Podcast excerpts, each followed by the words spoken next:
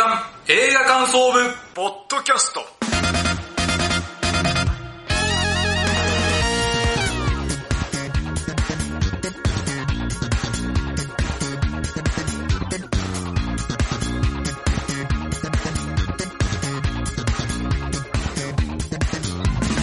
さあ始まりました。月刊映画感想部ポッドキャスト。この番組の部員である矢野智之です。同じく部員の滝沢亮です。よろしくお願いしますさあ、この番組は現在劇場公開されている新作映画を映画感想部部員である矢野と滝沢がそれぞれサイコロ振って当たった映画について感想を言う番組です。はい、そうでございます。で今回が10月号はい第ことで63回でございます。はい、ということでもうすっかり気温もね、涼しくなりまして、はい秋になりまして、はい秋といえば芸術の秋ということで、はいじゃあ前回の収録から約1ヶ月経ちまして、その間の映画ライフを聞いてみましょうということで、はい滝沢さん、えー、劇場で何本見ました？5本見ました。5本。はい、じゃあその中から1つピックアップすると、フリーガイです。フリーガイ、はい。はい、これは、ギリギリで、はい。あの、滑り込んで見てきました。ライアン・レイノルズ。はい、はい。デッドプールチームが作ってこれね、 first person シューティングゲームってやつか、いわゆる。はいはいはいあの、一人称視点の、うん。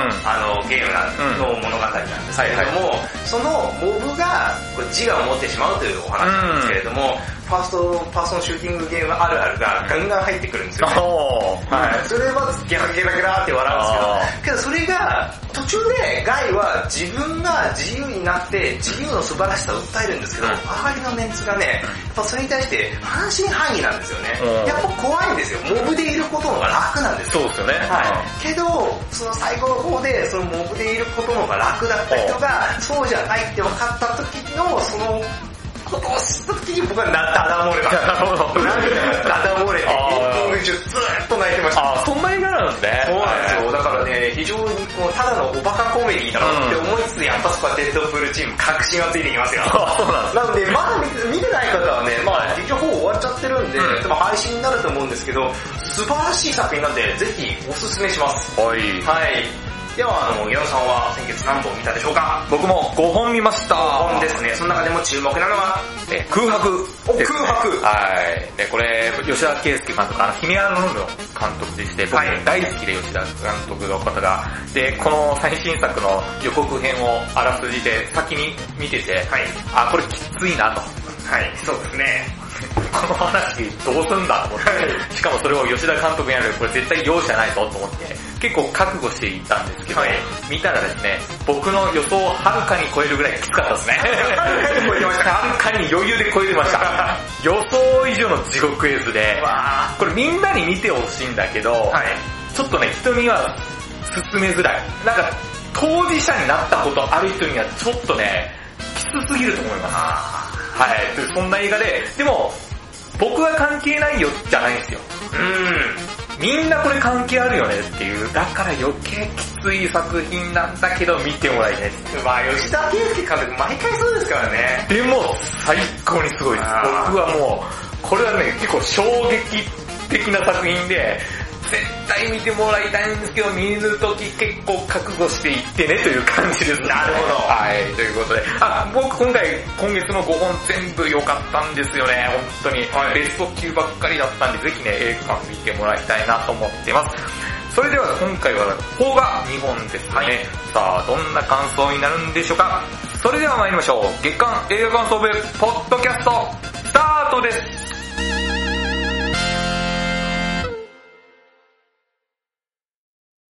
今月の活動報告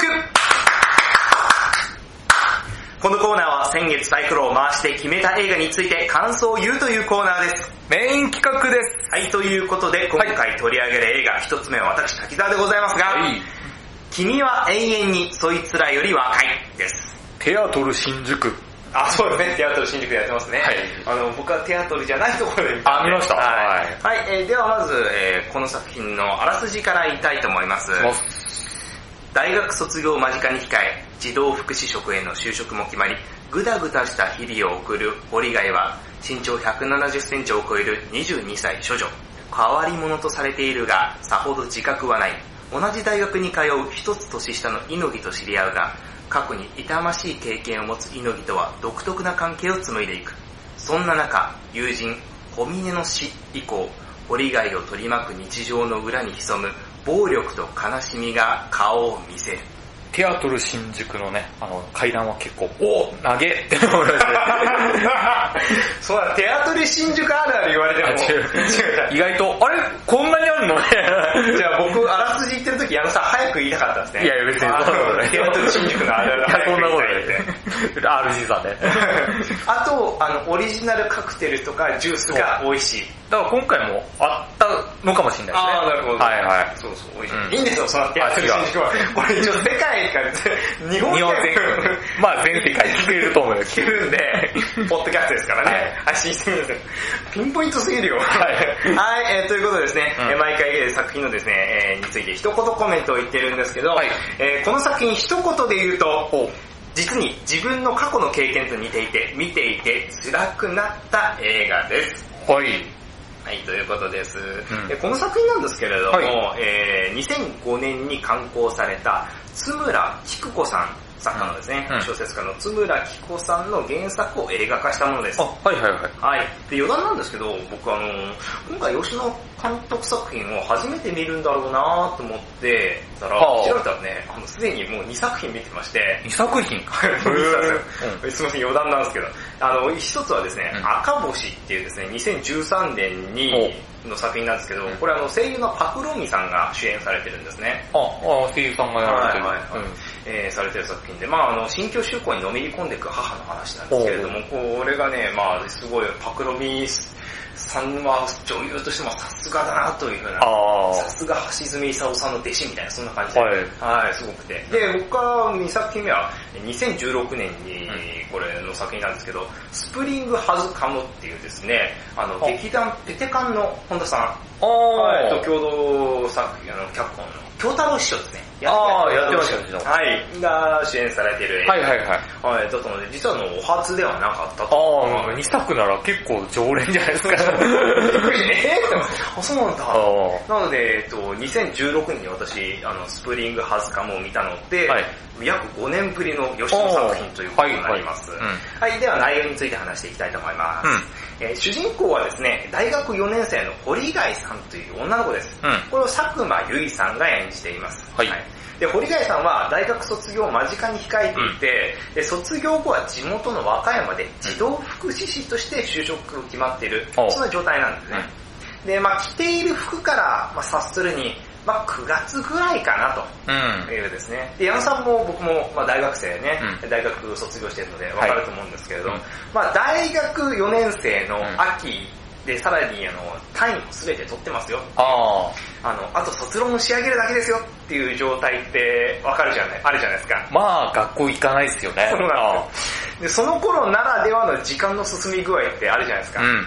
この、全く慌ただしくないっていうね、そういうのがね、この物語序盤から描かれていて、もうすごくね、好感持てましたね。ああー、なんかこの感じ。ああー、わかるわかる。あ。はいはいはい。そういうのがわかるんですよね。で、堀貝さんは卒論作成のためにう、ん周囲の友人たちにですね、アンケートをお願いしたんですね。ああ、はいはい。で、友人の一人から、私のできる限りの友人に頼んで、うんほら、こんなに集めたよっていう結構束で渡そうと思った時に、シュッてこう、その束を手前に引いてですね、けど、アンケートではタダでは渡せませんと。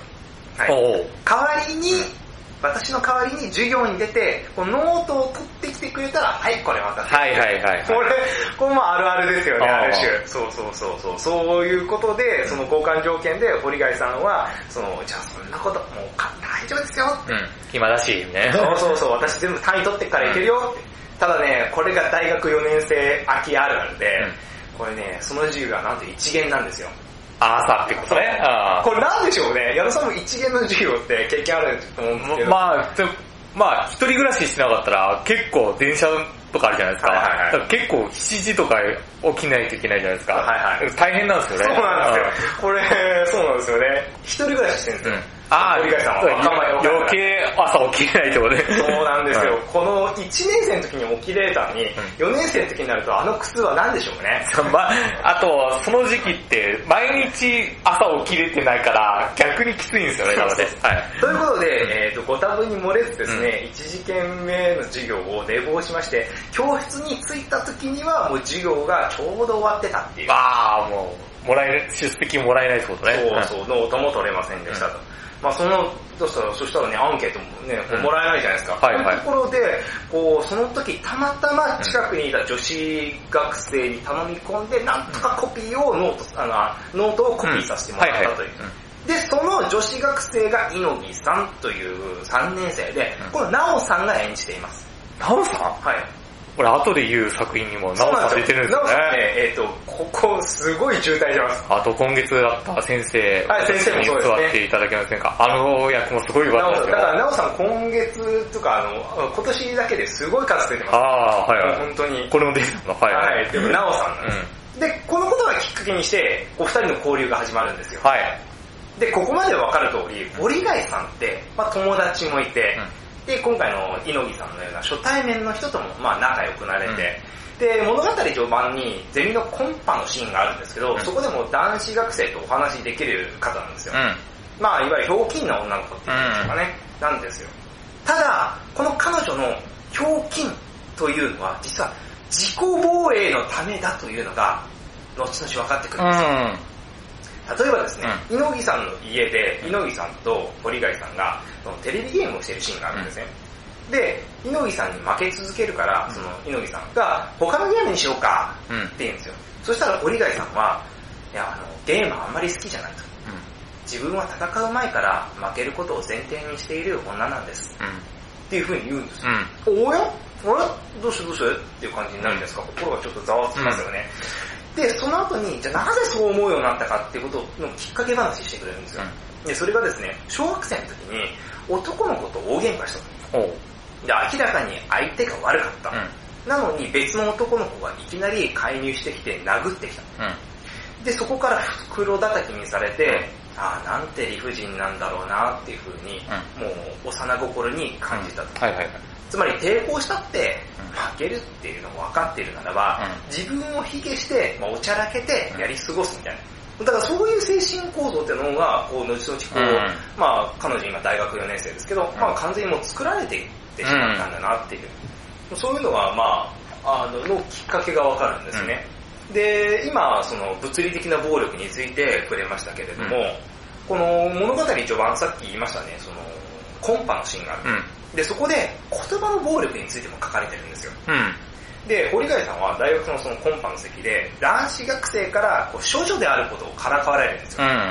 まあ、結構きつい冗談ですよね。だけどその冗談に対して、もう冗談で返すっていううん。女の子なんですよ。はいはい。で、そうすることによってやり過ごせるじゃないですか。うんそのさらにその自分のなんですかね、確信のところまで疲れないじゃないですか。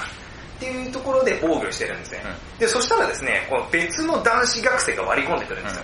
っていうのも、そのコンパの一番最初、コンパの司会ってる感じでしたかな。うん。これはあの、まんじゅう大帝国の竹内さんがやってるんですけど、はいはい。もう竹内さんが、えー、なんと、えーこの中で就職が決まった人がいます。うんはい、堀貝って。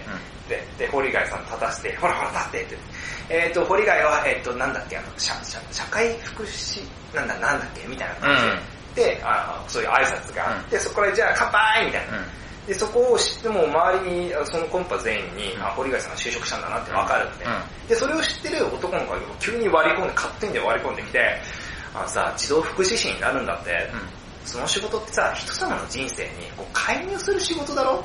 お前にそんなのできるのかよっていうふうに、もう強い口調で悪がらみせしてきたんですよ。はいはいはい。で、まあそれに対してもう、堀貝さんは応戦することなく、そのコンパに遅れてやってきた吉崎くんっていう子にする、うんそれを見つけるとそっちの方に去って逃げるようにって、やり過ごすっていう。だからそれが序盤に書かれてあるんで、その物語のその進んでいく中でさっき猪木さんに言った、えーまあ自分はそういう人間なんですって言ったところがもうわかるんですよね。うんああ、なるほどなって、だからそうしたんだなっていうのが、まあわかるんですね。でも実はですね、こう堀貝さん自身も無自覚に言葉の暴力をしてしまってるんですよ。ああ。彼女自身はいはい。そういうシーンが描かれてるんですね。で、それがですね、バイト先の後輩くんいるんですけど、バイト代出たから、こう私のおごりで飲みに行こうようん。って言うんですで、後輩くんはいいよって言って、うんで、荷物こう片付けてる途中に、バタッと写真が落ちてしまうんですよ。で、その写真を見ると、こう洋物のポルノ写真なんですよ。で、それを折貝さんはからかってしまうんですよ。あー、何を見てんだあ、ろうね。お前こんなの好きなの？あえーって。うん。そしたら、後輩くんは機嫌が急に変わって、いや、あの、今日飲みに行くのやめます、みたいな。あ、全然怒ってないです。いいっす、いいっす。はいあの用事思い出しちゃった。で、これって客観的に見たら、最初のコンパのシーンと、うんあの、そうですね。ね、うん真逆だ立場が逆になってる。そうなんですよ。堀貝さんは、なんでちょっとからかっただけじゃん的な感じなんですよ。はいはい。そうなんですよ。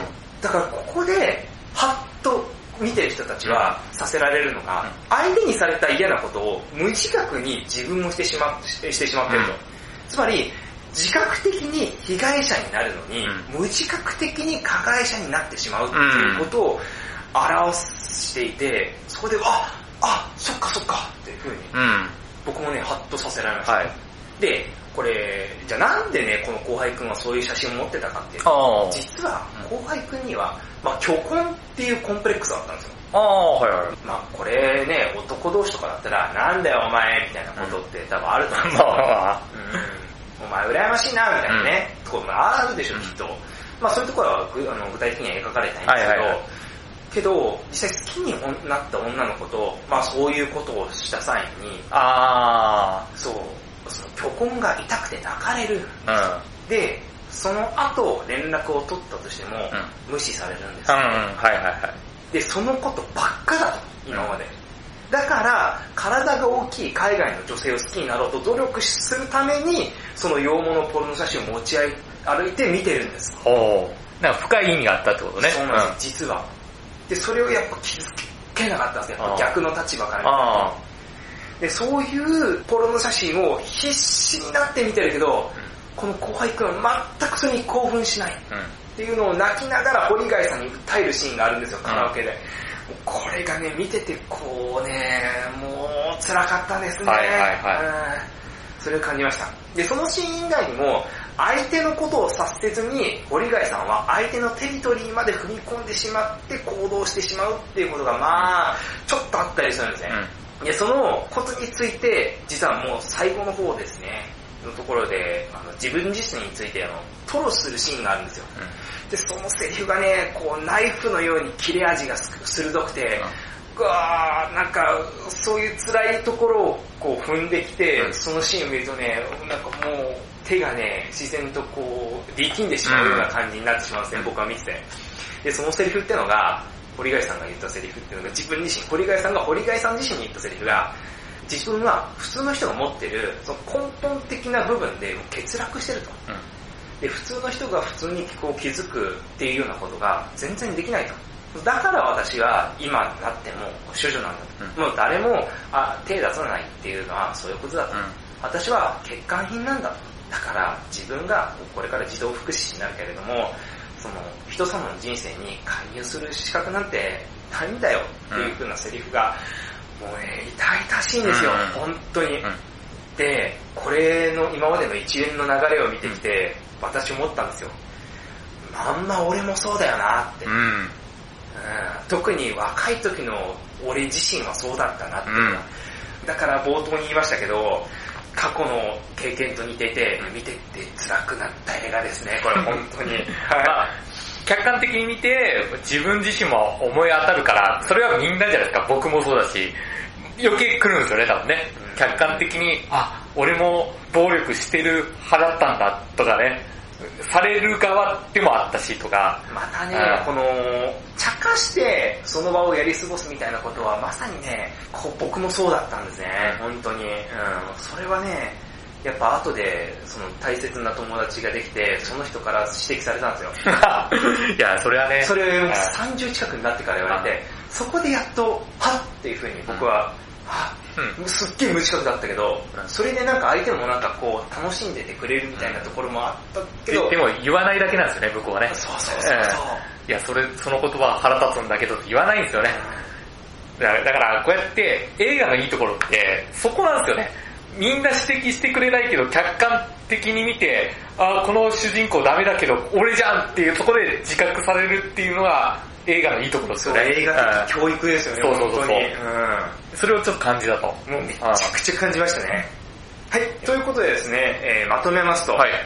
堀貝さんと僕自身がすごくリンクする部分が多くて、こう、やっぱね、どんどん見ていくにあたって辛くなりました。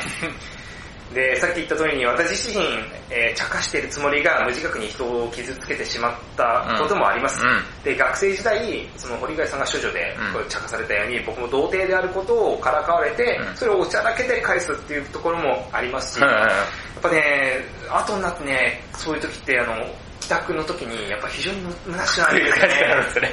虚しくなるんですよ、本当に。はいはいはい。そういう経験もありますし、うんさらにね、小学生の時、もうクラスメートの男の子とね、言い合いになって、全く僕は落ち度がないんですよ。なんですけれども、第三者がいきなりこう、カウンターパンチ食らわしてきて、で、それを見たその周りの男の子たちも寄ってたがって、ああの、来て、僕が倒れたところを蹴って袋叩きみたいな感じの経験も、実はあるんですよ、僕も。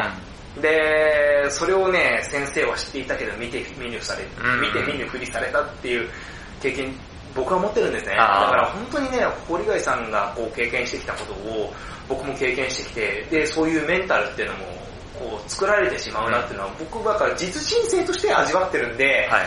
ああ、そうだよな、そうなっちまうよなっていうふうなところはめちゃくちゃありましたね。で、まあ今回、堀貝さんについて深掘りしてきましたけど、あそうですね。はい主役は違うんですよね。あ、主役、主役がそうです。主役があ堀貝さん。はい、佐久間由衣さん。はい。で、他、奈緒さん演じるはい奈緒さん猪木さはいんとかですとか、あと今回全く話せませんでしたけど、吉崎くんとか、うんえー、小峰くんみたいなね、はいはいはいえーキャラクターもいて、うんまあそっち側にシンパシーを感じる人もいると思うんですよ。僕が、ね、今回堀貝さんにシンパシーを感じたような。だからそれぞれになんか悩みとかがあるってことね。そうなんですよ。なので、えー、っとですね、あの、まだ見てない方は、多分そういったところでですね、あの、見てね、それぞれの人生はいはいはいを感じるんじゃないかな。矢野さんがさっき言った通り、あーなんかそういった映画的教育をこう受けるというか、あの、気づかされるかなっていうような作品だと思います。はい。で、あと、あの、まああちょっとだけなんですけど、こう、佐久間由衣さんと奈緒さんがね、めちゃくちゃいいんですよ、本当に。あで、特に佐久間由衣さんなんですけど、僕、非常にクールな女性のイメージだったんですよ、これまで。ありますね。あの、単発で。はいはいはい。あの、それがね、あとすっごいやぼったい大学生やってるんですよ。へー。そう、大学のうちしか髪を染められないから、あえて、あみたいな、はいはいそんな感じのね、その、ナチュラルにやぼったい女の子を演じていて、あ、こんな感じの役もできるんだってところで、あの非常にね、イメージがガラッて変わりました。はい。はい。はい。もう全国の映画館で、まだ君は永遠にそいつらより若い、うんまだ公開中ですので、はいこの機会に映画館でご覧になれる、あのご覧になることをお勧めします。はい。以上が私の活動報告でした。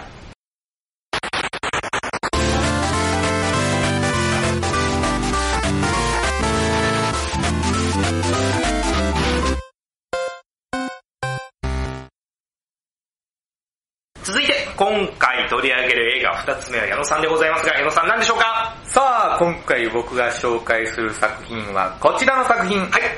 ダディ、郷ひろみです。違います。惜しい違います？ダディの前に何かつく。ダディってあの小説出し、小説とか辞典出して、はいそこで離婚発表した。そうですね。そのお話。違う。あの、ゲリラライブやっちゃったっていう。ああれ渋谷で。もうそれ矢野さん、22年前です。あそのお話。そう違う違う違う違う違う。それを室さんでやるの。室さんで室さん郷ひろみダディで。違う違う。あマイダディです。そっちか。どっちかじゃない。そっちだったんですね。ということで、マイダディ行きますが、はい普段ならだったらね、あの、ここであらすじ言ってもらうんですけどはいはいはいはいそうですねちょっと僕の意向で、今回、あらすじカットで。カットで、はいまあその理由は、あの、僕ね、これ、あらすじ見ずに、そんなに予備知識なく行ったんですよ。はい。予備知識なく行った方が僕はおすすめだなって思います。ああ、なるほど、わかりました。それは、その理由は後で言います。はい武田さん見ました？僕まだ見ていたいです。はいはい。で、あ、いきますね。はい、じゃあお願いします。さあマイダディ行ってみましょうということで、こちらはですね、あの、ツタヤクリエイターズプログラムというコンテストで、はい2016年の準グランプリに選ばれた作品で映画化された作品です。はい、このツタヤクリエイターズプログラムで、まあね、今、今年も結構公開されてるんですね。来週シンデレラそうですよやっね。たし、あと、先生、私の隣に座っていただけませんかとか、あれもすごい評判高いですよね。僕見ましたけど、はめちゃくちゃ面白い。ああ、やっぱそうですか。僕まだ見てないんです見てないけど、あの、見ます。これは面白いし、これ評判すごいんで。で、あと、僕、2年ぐらい前かな？はい、そうです。あの2019年の。この番組で僕感想を語らせてもらって、年間の3位ぐらいに入れた、はい。ブルーアワーにぶっ飛ばすもこの作品なんですよね。はい、僕その後ね、矢野さんがすごいって言うんで見たんですけど。見ました？見ましたよ。どうでした？いや、よかったっすよかったですよね。なんか矢野さんが言ったところで一番共感したのが、はいあの、田舎あるあるですよね。そうそう。あんなにリアルにするっていうのはね、そう なかなか面白い。うわー、田舎って思う。そう思いますよね。リアルすぎるんだよ、あれね。あの、南かほさんがちょっと怖かったですよね。ホラーでしたよね、あれ。あれすごくいい作品ですよね。だからまだ見てない人は、あの、ね、配信でやってるそうそうそうぜひ見てほしいですね、はブルーアワーに吹っ飛ばす。まあ、こういういい作品って言ってるとように、スタヤクリエイターズプログラムが僕の中でね、結構見た作品がどれも良かったんですよ。だからこれ結構今、今後期待していいんじゃないかな。うんこのスタヤクリエイターズプログラムの作品でしたら、結構間違いないかもしれないですね。で、これ監督されたのが金、金井純一さん。これプログラムで、なんか受賞、準優勝で映画化された作品。で、ムロさんが初主演初主演なんですね、映画は。ねびっくりしましたた。そんな作品なんですが、まずでね、あのもう結論的な感想を言わせてください。めちゃくちゃ良かったです。本当ですか？めちゃくちゃ良くて、あのー僕ね、正直見る前は期待してなかったんですよ。そうですよね、言ってましたよね。で、もしこれサイコロ当たってなかったら、完全にスルーしてたんですよ。見逃さなくてよかったっていう。そんな作品なんですよね。し、あと、多くの人に見てもらいたいっていう感じですね。本当ですか？あの、映画コメンテーターのリリコさんもまさに同じこと言ってました。埋もれてほしくないこの映画って。あー、そうなんですね。この気持ちリリコさん、わかりますって感じで。へ純烈の奥さんですけどね。はいいや、関係ないか、それは。それぐらい進められます。で、まずね、あの、僕、なぜ正直見る気なかったのかなって、いうことをちょっとお話しさせてもらうと、はいはいあのー、なんかよ、え劇場見に行った時に、予告編でこれ流れたんですよ。はい。ムロさん主演。僕も横感見ました。見ました？はい。予告見ましたね。見ました。あの感じだと、まあよくある設定で、ストレートな作品だと思うじゃないめちゃですか。くちゃそう思いましたよ。だから、まあ見なくてもいいから。で、うん見たとしても損はしないと思うんですよ。みたいな、そんな感じですよねめ。ちゃめちゃそうですね。あのね、これがね、実際見るとですね、あのー、構成やストーリー展開がね、ストレートじゃなくてね、めちゃくちゃ素晴らしいんですよ。へー。で、これは僕は、えー、こんな構成なんだって思ったのは、なぜこれが驚いたかというと、はい。あらすじ僕今回読まないでくださいって言ったじゃないですか。はまさにあらすじ読まなくてよかったっていう構成なんですか。あらすじ読んでたら驚きは少なくなると思います。い。あそそういう感じね。だから、こっからネタバレします。ー。あ、わかりました。なので、全く知らないで見たいっていう人は、もう、あらすじ、予告編は見ていいかもしれない。はいでも、その何回も見な見る必要はないけど、あの、公式ホームページに書いてあるあらすじとか見ずに行ったら、あーってなる、へこういう構成だったんで、なので、こっから、ネタバレしはい、ネタバレしますけど、はいネタバレって言って10分もぐ、らい。はい。あの、前半部分のネタバレしかしません。おじゃあ後半は見て。はいあ、だからお、それゆえに多くの人に見てほしいわけですね。はい、ということで。はい。じゃあお願いします。はい、ということで、あの、まずストーリー言いますと、あの、室津義さん演じる和夫っていう人がね、牧師さんをやってるんですよね。はい。教会の。で、娘さんと、光っていう娘さんが中学生の女の子がいて、はいその子と二人暮らしなんですよ。で、奥さんはもうすでに数年前に亡くなってるっていう。だから今シングルファーザーでやってるっていう話ね。で、その室津義さんの主役なんだけど、もう一人主役がいて、それが、なおさん演じる、エツコっていう人がいるんですね。はいで、このムロさんと、あの、ナオさんは全然無関係なんですよ。その二人のお話が同時進行でおなるって話ね。で、まず、クリスマスの日に、うん牧師さんだから、で、なんか、教会でああ礼拝というかはいというかではい、その、その時に、主主人公の和夫の娘が倒れちゃうんですね。はい。で、救急車に運ばれるシーンがあるわけですよ。はいで、この時点で、あ、こっから病気始まっちゃうんだわって。出てベタですねっていう話じゃないですか。で、あ、こっから悲しくなるんだって思うじゃないですか。で、この後につ続くシーンから僕はね、あれ？この映画、俺が思ってるストレートな作品じゃないかもって思わせるシーンがあるんですよ。それはどういうことかというと、えー、室さん、あ、娘さんが倒れた、救急車呼びましたっていうシーンの後に病院のシーンがなるのかなと思ったら違うんですよ。え？どういったシーンになるかというと、はいなおさんパートになるんですよ。急に？はい。で、そのなおさんパートはどんなシーンかというと、彼氏がいるんですよ。はい彼氏の家で営んでるんです。はで、喘ぎ声を出すっていう。で、その営んでるシーンで、どうやら、部屋の外で、く電気消してるから、部屋の外の明かりが漏れてくるんですよね。はいそれが、救急車の赤いサイレンなんですよ。はい。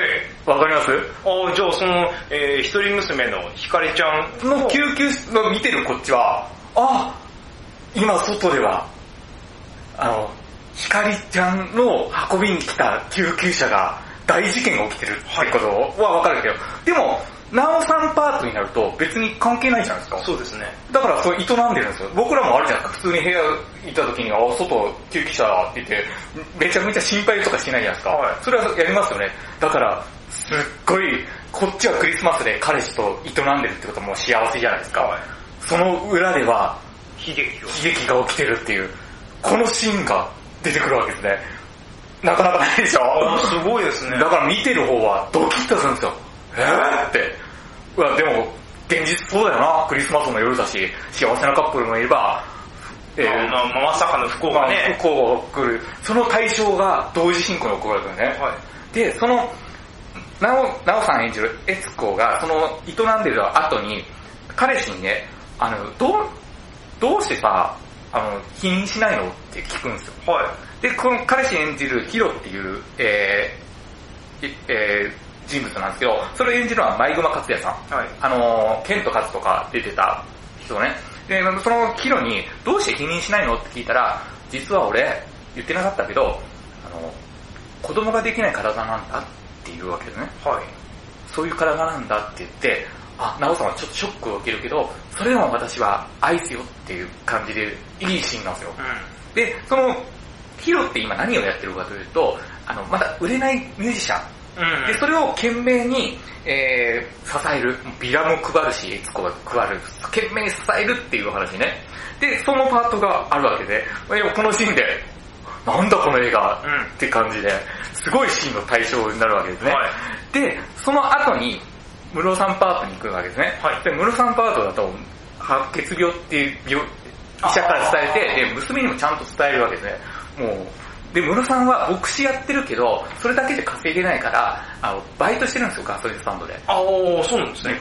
ガソリンスタンドで働いてても、あの、もう、失意のどん底。あまあね。身が入らない。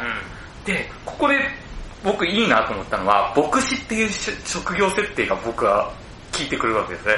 ほう。どういうことかというと、あの、牧師さんだからキリスト教で、あの、神はどんな試練、あの、その人に合った試練を与えると。乗り越えられない試練なんて起こらないっていうのをまあ、聞いたことあるんですね聞き。ますね。で、それをやっぱ、牧師さんだから、あ教会に来てくれた人に説教っていうか、説解くああわけですね。はいはい。でも、自分が失意にどん底に落ちた時に、それを言う時に、心がこもってないわけですね。ああ、なるほど。それ本当に神っているの？でも、こんな娘にこんなひどいことするよね？みたいな。そこの設定もあるあって面白い。すごいいいなと思ったし、えむ、あの、和夫がはい。失意のどん底の落ちるわけね、どんどん。ここがちょっと胸苦しいわけですよ。うんで、娘の光もやっぱ白血病だから悲しいわけじゃないですか。で、失意のどん底なんだけど、光が無事に退院できるわけですね。ああ、よかったですね。よかったですね。うんで、家に戻ってきてまた生活が始まるっていう後に、次のシーンは、ナオさん演じるはい、エツコのシーンになるわけですね。で、やっぱ彼氏と付き合ってるシーンで、ある時、エツコが仕事が早く終わって、あの、彼氏の家に、同棲してんのかなあれ。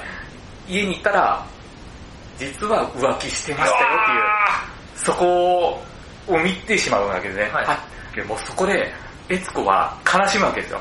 何なのみたいな。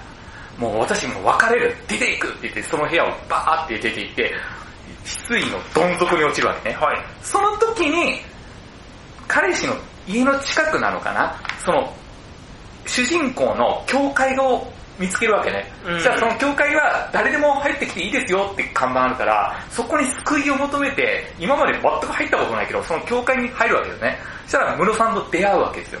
で、彼女泣いてるわって、主人公の和夫が、その悦子を励まそうとして、はい、あ、あの、どうしようかなと思ったら、別に悲しいだ原因は知らないっていう、はい、あの、聞かないけど、ちょっとあの、今イースターなんの準備しないと、イースターってわかります？復活祭キリストの。で、そのために、そう、卵に絵を描くんですって、それの手伝いやってくれません？って言って、そこで二人で卵のイースターの準備をするシーンがあるのでね、はい、そこで二人がものすごくいい感じになるわけですよ。ほう。見てる方が、あれ？これ、付き合うんじゃねみたいな。芽生えたんじゃね？芽生えたんじゃね？みたいな。はい、で、あ、で、その後に何が起こるかというと、次が、二人が結婚式のシーンなの。ええー、あ、で、ここで、再婚したんだって思うわけ。はい。ああ、再婚したんだと思ったらこれが再婚じゃないんですよ。実は、ナオさん演じるエツコは、死んだお母さんだったんですよ。だから僕らがその見てるエツコパートは、はい、エツコが死ぬ前のお話なんですよ。わかります？え？どういうことか。はあ、だから、再婚かなって思ったら、それ、そのシーンは再婚じゃなくて、主人公の奥さんとの馴れ初めだったわけです。はぁー、すげえわかります？わかります。だからこっち見てる、見てる方は、あ、やっと偶然出会った。はいって思ったら、これなら過去と現実を同時進行してたんだっていう。さっきの救急車は違かったんですよ。はぁ、たまたまってことだったんですね。まあミスリードするための、はい、この構成をするための、でも見てる方は、あれは光の運び救急車だよなって。はい。じゃあ、そういう話なのでっていう、これトリックがあるわけで、過去と、エスコバートは過去ですよっていう、はい、あ、お母さんの話だったんだっていう話が、ここで来るわけで、はい、ここで、僕はね、お見事と思ったんですよ。はいや、あらすじ見ると、これ、ナオさんがエスコ演じてるって書いてるんですよ。はい、だから、もう見なくてよかったみたいな。そういうことですね。はいはい、そんな感じなんですね。で、ここで、その後に何が起こるかというと、これ実は、ナオさん演じるエツコは死んだお母さんですよっていうことがネタバラシになりました。はい、そしたら、また、あのー光、お母さんが死んだ後の生活、だから今の、はい、えー、光、娘の光が戻ってきてのお話になるわけね。で、また生活戻ってくるのかなと思ったら、あの、また、また光がね、倒れちゃうんですよ。はい、白血病で。で、その後に、あのー、光の骨髄移植をしたいと。うん、で、骨髄移植ってやっぱ、親子が一番いいから、そうですね。あの、白血病をしら、白血、白血球を調べてみたら、お医者さんに、主人公の数は言われるわけね。あの、適合しないんですよね、みたいな。え？え？あのー、親子関係じゃないんですよね？ってことを、カズオは言われるわけですよ。で、カズオはびっくりしたんですよ。調べてくださいよ。いや、あの、あの、カズオさんと、ヒカリちゃん、親子じゃないことが分かりましたって、そこで分かるわけで、ね。はあ。じゃあ誰の親かって言ったら僕言いましたよね。ああ、あいつ。あいつ。ああ、わかりますよね。あ嘘つき、嘘つきが。そういうことなんですよ。なるほど。うまいって、うまいって言って言うけど、過去と現実から交互に来るわけね。はい、で、その中盤で明かされました。こういうお話でしたよ。で、骨髄移植した時親子じゃないってことが分かりました。で、室さんも分かりました。で、観客は誰だっていうと分かるわけじゃないですか。はい、あいつだって俺らは過去を見てるわけだよね、観客は。で、こっからまた後半どうなるかというと、まあ、後半はまた一緒に現実と過去が交互に分かるわけで、で、この交互になるシーンが、なんていうの、ものすごくね、リンクがね、素晴らしいんですよ。もう理にかなってるっていうか、だから、あ、今過去なんだね、現在なんだねっていう流れがね、本当にスムーズでね、それがね、エモいんですよ。ものすごい感動を生むわけですエモいんですか？はい。で、この後半も、いろいろ起こるわけですね。そこは言わないです、今日。まだ起こるんですね。起こるんです。こんなレベルじゃないですね。で、それも、過去と現実を一緒に同時進行に見せられるから、観客としては、ものすごく、主人公が知らないことも知ってるから、もうそっか、すでにしちゃってるから。うん。それは、この行動は、これなんだよとか、ああ、こことここ、過去と今がこう繋がったよとか、だから、これがすっげえ泣けて、もうクライマックスで僕ずっと泣いてましたね。そうなんですよ。僕マスク、まあマスクして見てるじゃないですか。濡れるね。だからもう変えましたね。終わった後。まずびちょびちょになりましたか。それくらいね、素晴らしいんですよ。この感じはね、ぜひ、映画館でこれ見てほしいなーって後半部分言わないですよ。はい前半部分のトリックは言いましたけど。それだけでも今ね、すごいことがたくさんありましたけど。うん、で、後半部分もね、この構成なんですよ、過去と。それがね、うますぎるっていうか、これどんだけ脚本手直したんだろうっていうぐらい、し、本当に良かったんで、これはぜひ劇場で見て確認してください。どんな結末になるか。で、あの、エンドロール後も絶対見てくださいね。あ、まだあるんですね。エンドロール終わるまで見てください。はいその最後のね、エンドロール終わった瞬間のある映像がね、また回収するんですよ。あーっていう。それはぜひ劇場、エンドロール始まっても出てくない出てほしくないって感じです。で、最後ね、あの、今回ね、あの、出演者のこと褒めさせてください。はいこの映画ね、結構褒めるとこいっぱいあるんですよ。もう今聞いてるだけでもすごいですね。まあ、今僕が言ったのはストーリー展開と構成を中心に話しましたけど、出演者もものすごく良かった。ムルス・ツイスさんがね、本当にね、素晴らしいんですよ。はいあーもうこの役は絶対ムルスさんしかダメだったろうなっていう感じで、んまあいいし、で他の出演者もいい、ナオさんもいい、はいあの、ま、前島さんもいい、全員いいんですよ。あの、小栗旬さんも出てて、へー。三井さんも出てるし、結構これが、なんか、はい、ちょい役でも、全員にちゃんと、なんていうの役割機能してるんですよ。はいそれがね、素晴らしいと思ったし、あと一番良かったのが、あの、えー娘のひかりちゃんを演じた中田ノアさんっていう方が、はい。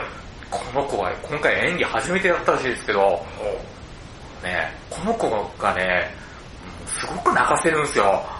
この子素晴らしくて、インスタやってるみたいで僕、すぐフォローし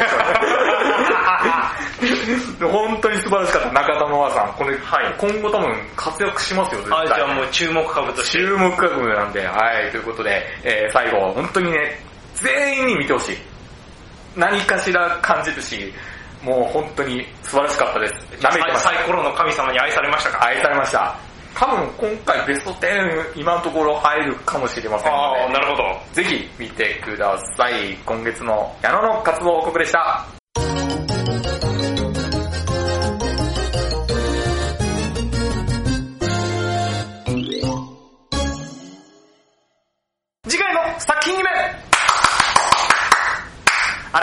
10作品をリストアップ。その中から矢野滝沢が見たい映画を一つずつ言い合うというドラフト方式で第3希望まで決めていきます。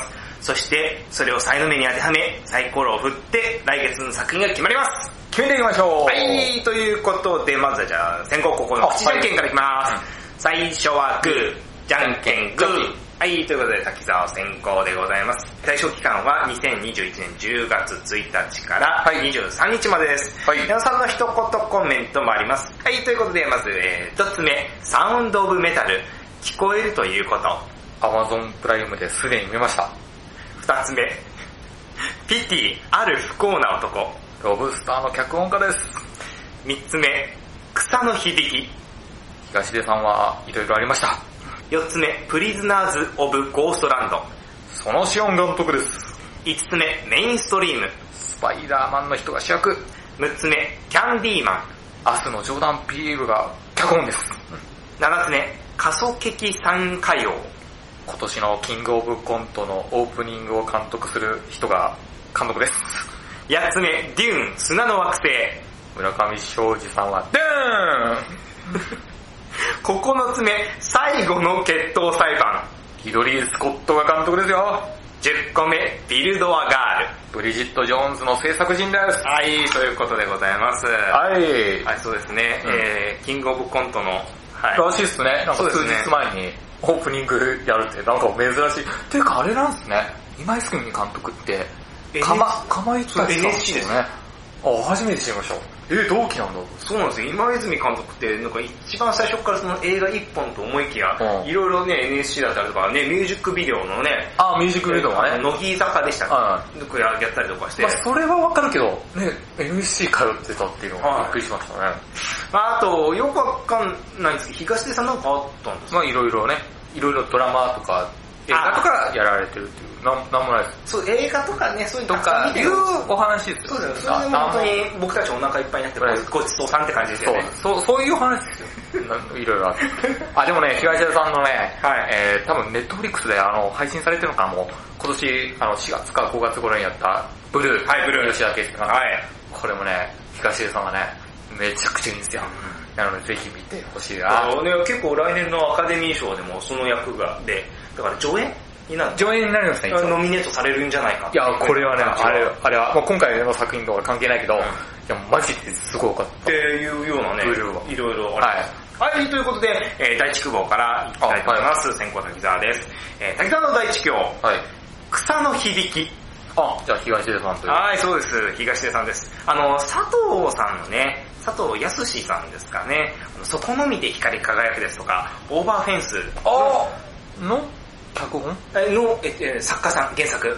あ、原作の？はい、あの、41歳ぐらいで自殺して亡くなられた方なんですよ。あーそうなんだまあ、俗にあの、函館文学と言われてますけれどもまあ、そこの見て光り輝くもそうですし、オーバーフェンスもそうですし、めちゃめちゃ良かったじゃないですか。はいはい。ということで、今回はやっぱりあの系譜で、やっぱり来るんじゃないのか。さらにそこでね、いろいろあった、あの、東出さんっていうところで、はいこれなんかこの、こうなんていうかな、合わせ技一本みたいなのが面白いのかなとまあ思って、ね。まあはい。というところで、あの、草の響き第一希望です。矢田さんの第一希望は何でしょうか？最後の決闘裁判。あー、出たリドリー・スコットですね。やっぱりリドリー・スコットがね、お年なのに、そうですね。まだまだキレッキレっていうか、はいで、あと、すごいのが、いろんなジャンル取れるよねって話うん、そうですね。で、全然古臭くないんですよね。そうですね。だから、年齢言われなかったらわかんないですもん、マジで。だ確かに。から、で、今回アダム、アダムドライバーも出るし、アダム・ドライバーもそうですし、マットデーモンマット・デーモンですよ。オデッセイ、はい。オデッセイも最高でしたから、オデッセイ最高でしたね。はい本当に。だからこれ非常に僕は楽しみにしてましはい。ということで、えー滝沢の第二希望いきたいと思います。た。はい。過疎劇参加用いきます。あ、今泉さん。はい。今泉監督の作品はね、やっぱ基本的に僕はすごく好きで、はい。あの、まあ、今年もね、あの、感想部で街の上でを僕は言いましたけど、はい。これがね、ベスト級に良かったんでね、そうですね 今回もうん楽しみですね。だから今年2本ですよね、もうすでに公開が決定してるそうそうそう。ね本当に、そのよくこんな短時間で 2本も撮れるなと思って。うーん、だから今泉監督期待してるんで、はい。ぜひあの、え選びました。はい、ということで矢野さんの第2希望は何でしょうか？ビルドアガール。あ、ビルドアガールですね。出たー、僕こブリれどういう話か全くわかんないんですけど、はい。あの、なんていうの、ジャケ？はいはいはいはあ、なんか面白そうと思って。い。まあ矢野さん大好きなブリジットの制作なんですなんかね、これね、ジャジャケで、あ、なんか面白そうジャケ買いというのがはいはい、わかりました。じゃあ滝川の第3希望いきたいと思います。ピティ、ある不幸な男いきたいと思います。はい。はい、そうですね。ロブスターの脚本の方が、えー、が今回もね、はい。やられていて。なんか映画祭で結構話題らしいですね。そうですね。はい。まあ前回ロブスターもなんかへんてこなね、まあ、シュールなね、うん、感じですよなんか、まあポーランドとか東系のね、あの、は作品、あの映画なんですけど、うんやっぱなんかそういう感じのね、匂いがしますよね。うんなんかシュールというか、うんなんか、おおうん、なんか、今回もそれを非常に予告見たんですけど、はいなんか、一癖も二癖もあるようなね、作品ですよね。はいということで、第3希望、ピッティです。ジャイナさんの第3希望は何でしょうか？キャンディーマン。あ、キャンディーマンいきますか？やっぱね、アスのチームやっぱ面白いんでね。はい、ということで、ちょっとおもしまたホラーなんで、これはちょっと期待ですね。はい。はい、わかりました。ということで、おさらいいきたいと思います。えー、一枠目、草の響き。いや、ブルーは最高でしたね。二枠目、最後の決闘裁判。オデッセイもいいよ。三枠目、過疎劇参歌謡。街の上では本当最高でした。四枠目、ビルドアガール。ブリジット・ジョーンズの日記も見よ五枠目、ピティある不幸な男。う。ロブスターも面白いよ。六枠目、キャンディーマン。アスもいいよ。はい、ということです。はい。そうですね、今回は、あのー、非常に、あのー、邦画よりも洋画ですね。なかなかもう本当大渋滞ですよね。大渋滞で。これ以外にも本当に007とか、あ、007あったの？あるんですよ。あまあ、俺多分当たりたくなかったけど。あと、キャッシュトラックとかね、あるんですよ、いろいろと。あの、燃えよ剣とか。燃えよ剣ね。そう、G.I. ジョーとか。すごいあの、キューブの日本版とかね、スタあはいはい。あって、すごい大渋滞なんですよ。うん。なんですけど、それをちょっと、すいません、置いといて今回この10作品の中の6作品でございます。はい、はい、ということで、運命のサイコロタイムでございます。はい。いきますよ滝さんレッツサイコロタイム !3! 過疎劇参加よ今泉監督率高くないですか？今泉さん、今年2本目だね。2本目。今泉さん。ヒズもやったし。ヒズもやりましたね。はい、ということで、過疎劇参加よです。また、また今泉。はい、今泉監督です。あ、出てほしいですね、この番組。ああ、頼めば出てくるから。そんな、そう、恐れ多いな。はい、ということで、えー、3が、恐れ多いですね。はい、えー、ではですね、3が出たら振り出しでございます。矢野さんのレッツサイクルタイム !6! あ、キャンディーマンいや、いいじゃないですか。おー。アスは、あ、そうか、あれか、年間のとこで言ったのか。そうです。矢野さんがアスだから、一昨年2019年のベストワンですよね。ゲットアウトはか、竹澤さんやりました？ゲットアウトは僕がやりました。2018か17なるほどね。はいはいはい。ですよね。が私が、はい、あの、過去の、あの、この映画館ソフトの過去の配信を見ると、えー、ゲットアウト、あの、私が感想言ってますので、あの、まず聞きたい方はお願いいたします。はい、ということで、エンディングでございます。はい、今回も聞いていただきましてありがとうございます。うん、はい、ということで、えー、次回のですね、11月号で、えー、感想を言うのが、滝沢が10月15日金曜日公開の仮想劇3回を、うん、矢野さんが同じく10月15日金曜日公開のキャンディーマンです。はい、はい、ということですね。まあ、秋になってね、また映画が本当に渋滞してますからね。だから、これこその緊急事態宣言ね、うん、解除されて、うん、まあ解除されるらしいですけど、はいはい、まあそれでね、まああの、なんですかね、ポルテン方式じゃないですけど、すごい感じで出てて、ほんとね、あのー、あー、これ来週でいいかなって思ったら、あれ？朝の1回しかやってないみたいなこと、これから全然起きますよね。なので、多分ね、映画館でなるべくね、どの作品も見た方がいいと思いますはい、特に今回の君は永遠にそいつらより若いと前田はね。ああ、ぜひ。まあ今のうちにちょっと見とかないともしかしたら、その、そうそうこれからの作品で、はい。あの、本当に夜夜1回とか朝1回とかになりかけますからね。ぜひ見てほしいなと思います。はい、それでは来月もよろしくお願いします。えー、今月はここまでです。以上、月間映画感想部、ポッドキャストでしたさよなら